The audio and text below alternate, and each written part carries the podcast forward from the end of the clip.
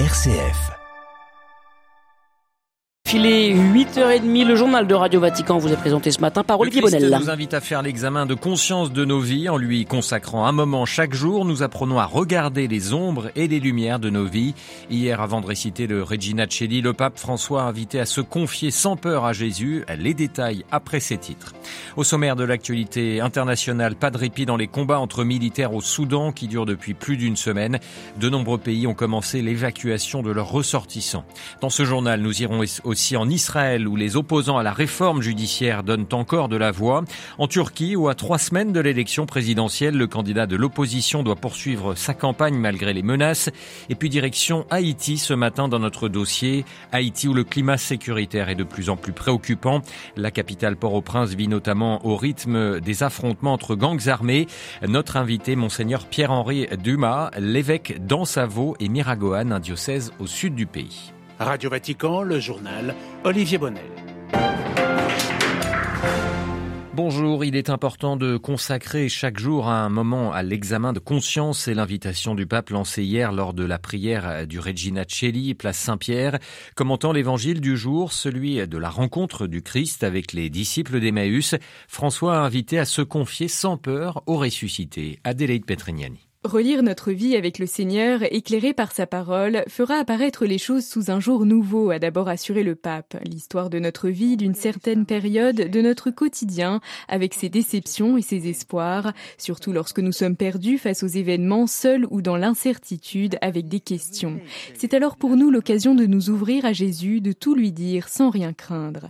Et pour cela, a indiqué François, il est bon de consacrer chaque soir un moment à un bref examen de conscience, ouvrir notre cœur à Jésus en lui présentant sa journée, des personnes, ses choix, ses peurs et ses espoirs. Per imparare gradualmente a guardare le cose con occhi diversi. Ainsi, l'on apprendra progressivement à regarder les choses avec d'autres yeux, avec les yeux du Christ et pas uniquement avec les nôtres. Nous pourrons aussi faire l'expérience de l'amour du Christ face auquel ce qui semble fatigant et infructueux peut apparaître sous un autre jour. Une croix difficile à porter, le choix du pardon, la fatigue du travail, la sincérité qui coûte ou encore les épreuves de la vie familiale. Le Saint-Père a enfin exhorté à commencer dès aujourd'hui cette exercice quotidien d'examen de conscience avec l'aide de Marie, Vierge de la Sagesse. Adélaïde Petrignani. À l'issue de cette prière du Regina Celi, François a évoqué son prochain voyage apostolique en Hongrie du vingt-huit au trente avril prochain. Ce sera l'occasion de retrouver une église et un peuple qui me sont si chers, a-t-il confié. Également un voyage au centre de l'Europe sur laquelle les vents glacés de la guerre continuent de souffler, tandis que le déplacement de tant de personnes met à l'ordre du jour des questions humanitaires urgentes, a également expliqué le pape, en allusion bien sûr à la guerre en Ukraine. Toutes ces informations sont bien évidemment à retrouver sur vaticannews point v a. Le Soudan se vide de ses ressortissants étrangers alors que les combats se poursuivent entre l'armée du général Al-Bourhan et les paramilitaires des forces de soutien rapide du général Emeti. L'évacuation du pays se poursuit pour les différentes chancelleries. Le mouvement s'est accéléré ce week-end face aux combats. deux cents personnes à bord d'avions militaires français ont ainsi atterri à Djibouti, Delphine Allaire. Oui, Olivier, des opérations qui devraient durer jusqu'à demain encore. Il s'agit essentiellement, bien sûr, de personnel diplomatique présent sur place, évacué par cent cinquante militaires, opération nommée Sagittaire pour la France est d'une extrême complexité quand il s'agit d'un pays en guerre sans électricité. Paris n'est pas la seule capitale à évacuer ses diplomates. L'Allemagne, les États-Unis, le Royaume-Uni aussi ont commencé le mouvement hier. L'armée allemande annonce la sortie d'une centaine de personnes direction la Jordanie. deux cents personnes évacuées pour l'Italie, une trentaine pour l'Espagne et l'Égypte, grand voisin du nord du Soudan, a procédé par voie terrestre, faisant sortir quatre cent trente-six ressortissants car la La journée d'hier a été émaillée de tirs et d'explosions à Khartoum. La capitale concentre les violences avec la région de l'Ouest, le Darfour. Elles ont fait depuis une semaine, selon l'O M S, plus de quatre cent vingt morts, trois mille sept cents blessés et des dizaines de milliers de déplacés vers d'autres États du Soudan ou les pays voisins. À Khartoum, cependant, les cinq millions d'habitants craignent une intensification de ces violences à la suite des départs des Occidentaux. L'arrêt des opérations de la plupart des organisations humanitaires va aussi aggraver la situation. Certains redoutent une extension l'extension du conflit au-delà des frontières soudanaises. Delphine Allaire, merci beaucoup. Et le pape hier a renouvelé son appel pour que la violence cesse au plus vite au Soudan et que l'on retrouve le chemin du dialogue. Si la situation inquiète côté soudanais, elle est en revanche bien meilleure en Éthiopie où l'accord de paix au Tigré a ramené le calme. Le Premier ministre Abiy Ahmed a par ailleurs annoncé hier l'ouverture de prochaines négociations de paix entre le gouvernement et les rebelles de l'armée de libération Oromo. Ces négociations de paix vont se tenir dès demain en Tanzanie. La région de l'Oromia, située autour de la capitale Addis Abeba, est le théâtre depuis des années de conflits réguliers entre communautés ethniques éthiopiennes. Un député jordanien arrêté par les autorités jordaniennes, il est soupçonné d'avoir israélienne, pardon, il est soupçonné d'avoir tenté de faire passer clandestinement des armes, mais aussi de l'or en Cisjordanie. Ce député a été interpellé hier sur le pont du roi Hussein au point de passage d'Alembi, un point contrôlé par Israël et reliant la Cisjordanie et la Jordanie.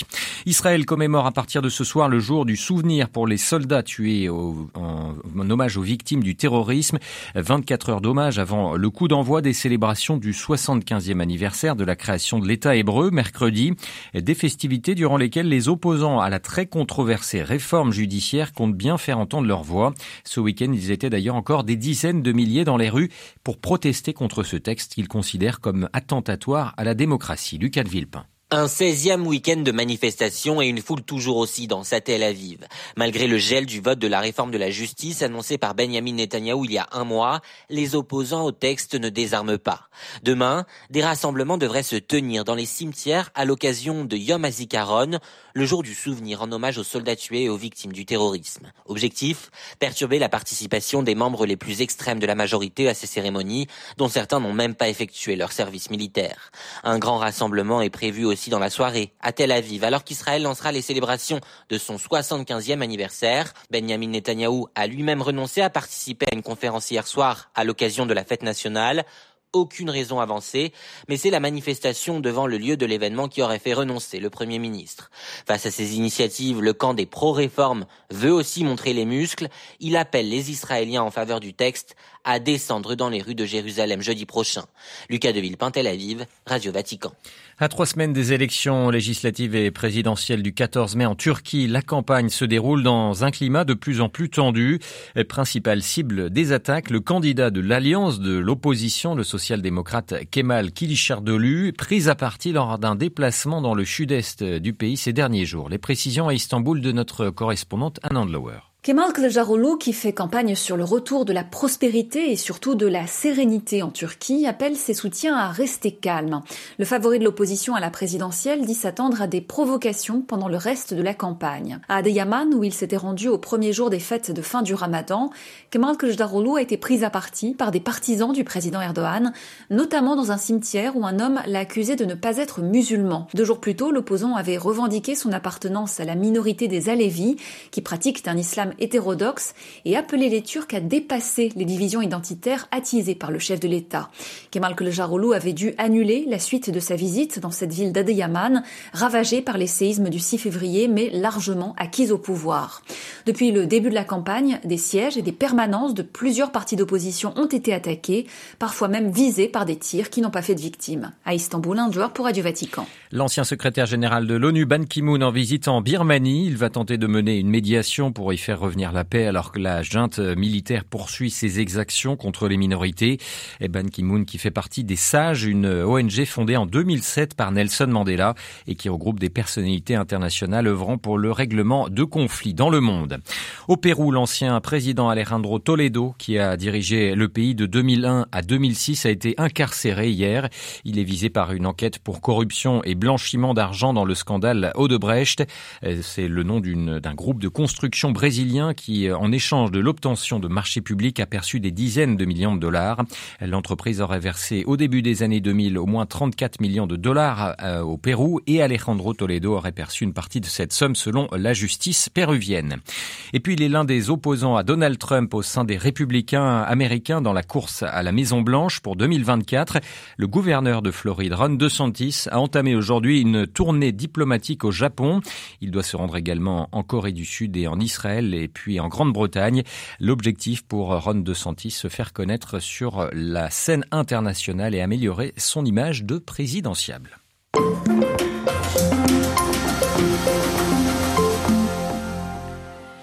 Le climat sécuritaire se détériore de plus en plus à Haïti. La capitale Port-au-Prince vit au rythme d'affrontements entre bandes armées rivales. Le dix-neuf avril dernier, des violences perpétrées par des gangs ont fait au moins vingt morts dans la localité de Cabaret. Les actes de violence se sont même étendus dans d'autres quartiers de la capitale qui étaient jusque-là moins touchés par l'insécurité qui sévit dans tout le pays. Les cas de violence, de viols collectifs aussi ou encore d'enlèvements que subissent depuis maintenant des mois les populations inquiètent l'Église qui est devenue à son tour la cible des bandits. Certains lieux de culte sont aujourd'hui fermés, comme l'oratoire Saint-Charbel, suite à l'enlèvement de deux fidèles pendant la célébration d'une messe. Un acte de trop, a dénoncé l'archevêque de Port-au-Prince. L'église catholique haïtienne, jusqu'ici très respectée, n'est à présent plus épargnée par cette situation sécuritaire. Une situation qui préoccupe notre invité, Monseigneur Pierre-André Dumas, l'évêque d'Anssavo et Miragoâne, un diocèse au sud du pays. On est en train de détruire tout ce qui faisait un peu la vie du peuple haïtien, la confiance, les rapports de bon voisinage. On commence à perdre tout ça, puisque les gens, en allant à l'église, ils savaient que c'était des lieux plus ou moins sûrs, sécurs, et que finalement, même à l'église, on vient kidnapper du monde. Et aussi, ça fait que beaucoup d'églises se ferment. Et à cause de ça, dans la zone de Martissant, la paroisse de Sainte-Bernadette et d'autres zones de non-droit, eh bien, il est presque difficile de célébrer l'Eucharistie en toute tranquillité, en toute quiétude. Quand ils vont dans des églises, il faut qu'il y ait pratiquement une entente avec des gens de gang pour pouvoir participer au culte. Donc c'est très révoltant. C'est tout le pays qui vit cette situation. L'Église en Haïti semble ne plus être respectée aujourd'hui. Peut-on dire qu'elle est délégitimée aujourd'hui? Je pense que les gens ont tellement perdu confiance et que finalement, certains pensent qu'ils peuvent s'en prendre à l'Église parce que beaucoup disent aussi que c'est la seule peut-être institution qui reste encore comme rempart. Ceux qui ont en tête de créer une situation complètement chaotique et anarchique, ils veulent s'en prendre à l'Église de manière à ce qu'il n'y ait personne en mesure de réagir. Depuis quelque temps, certains considéraient que c'était comme une fuite en avant de pouvoir réagir. Or, c'est une légitime défense de pouvoir protéger cette vie que Dieu donne et qu'on n'a pas le droit de tomber dans la violence, mais il faut que les gens ils s'organisent pour arrêter cette dérive sociale, cette dérive politique. Des accusations sont portées à l'endroit de confessions religieuses, notamment euh, certains membres de l'église épiscopalienne qui ont été accusés l'année dernière pour leur implication présumée dans le trafic d'armes. Est-ce que cela n'affecte pas l'image de l'église dans son ensemble? On sent que toute l'église en souffre, tout le monde, puisque des prêtres de l'église anglicane épiscopalienne ont été identifiés comme des gens qui alimentaient aussi les gangs par des armes à travers un trafiquant international d'armes et que l'on est en train de chercher. Et ces prêtres aussi, on n'arrive plus à les retrouver et je pense que ça a beaucoup affecté et ça a aussi affecté ce que nous appelons la liberté religieuse puisque maintenant les gens ils identifient tout le monde donc ils font pas de différence entre prêtres catholiques, prêtres anglicans, prêtres disons épiscopaliens. Nous condamnons ce qui s'est passé quand des prêtres d'autres expressions chrétiennes se sont mis à faire des histoires pareilles mais en même temps nous demandons aux gens de ne pas confondre l'église catholique même si c'est l'église universelle qui embrasse tous ses fils, toutes ses filles mais l'expression de l'église latine reste l'expression de l'Église latine comme Église catholique universelle. Et je crois que c'est là aussi un défi pour toute l'Église en général, l'affaire de vouloir gagner de l'argent n'importe comment et d'abandonner un peuple en souffrance alors qu'on aurait dû plutôt se mettre ensemble pour aider ce peuple à faire l'expérience de la résurrection de notre Seigneur. Quelle option s'offre à l'Église pour juguler le problème ? Les options qui sortent, c'est plutôt porter les gens au dialogue de manière à ce que, même si l'Église ne prend pas la tête du dialogue, l'Église peut être témoin, accompagnateur, observateur. Quand les frères n'arrivent plus à se parler, à discuter, à chercher une solution commune, eh bien, on est presque sur le bord des attaques parfois génocidaires. Et je sais aussi que déjà au niveau de la nonciature apostolique, le nonce est en train de faire beaucoup d'efforts. Et de notre côté aussi, les acteurs que nous rencontrons, nous leur disons qu'il faut aller en ce sens. La deuxième chose, c'est que nous autres, nous essayons de dire à la communauté internationale qu'il faut arriver à faire des choses concrètes. On ne peut pas toujours prôner qu'on va aider Haïti, mais au niveau concret, on ne voit pas quels signes on est en train de donner. Que la communauté internationale puisse être à côté de Haïti pour que le pays ne soit pas seulement une espèce de plaie aux côtés de l'humanité et aux côtés du monde. Voilà, la situation sociale et sécuritaire préoccupante à Haïti, à la une de notre dossier ce matin. Interrogé par Myriam Sandouno, Monseigneur André-Pierre Dumas, l'évêque d'Anssavo et Miragoâne, était ce matin l'invité de Radio Vatican.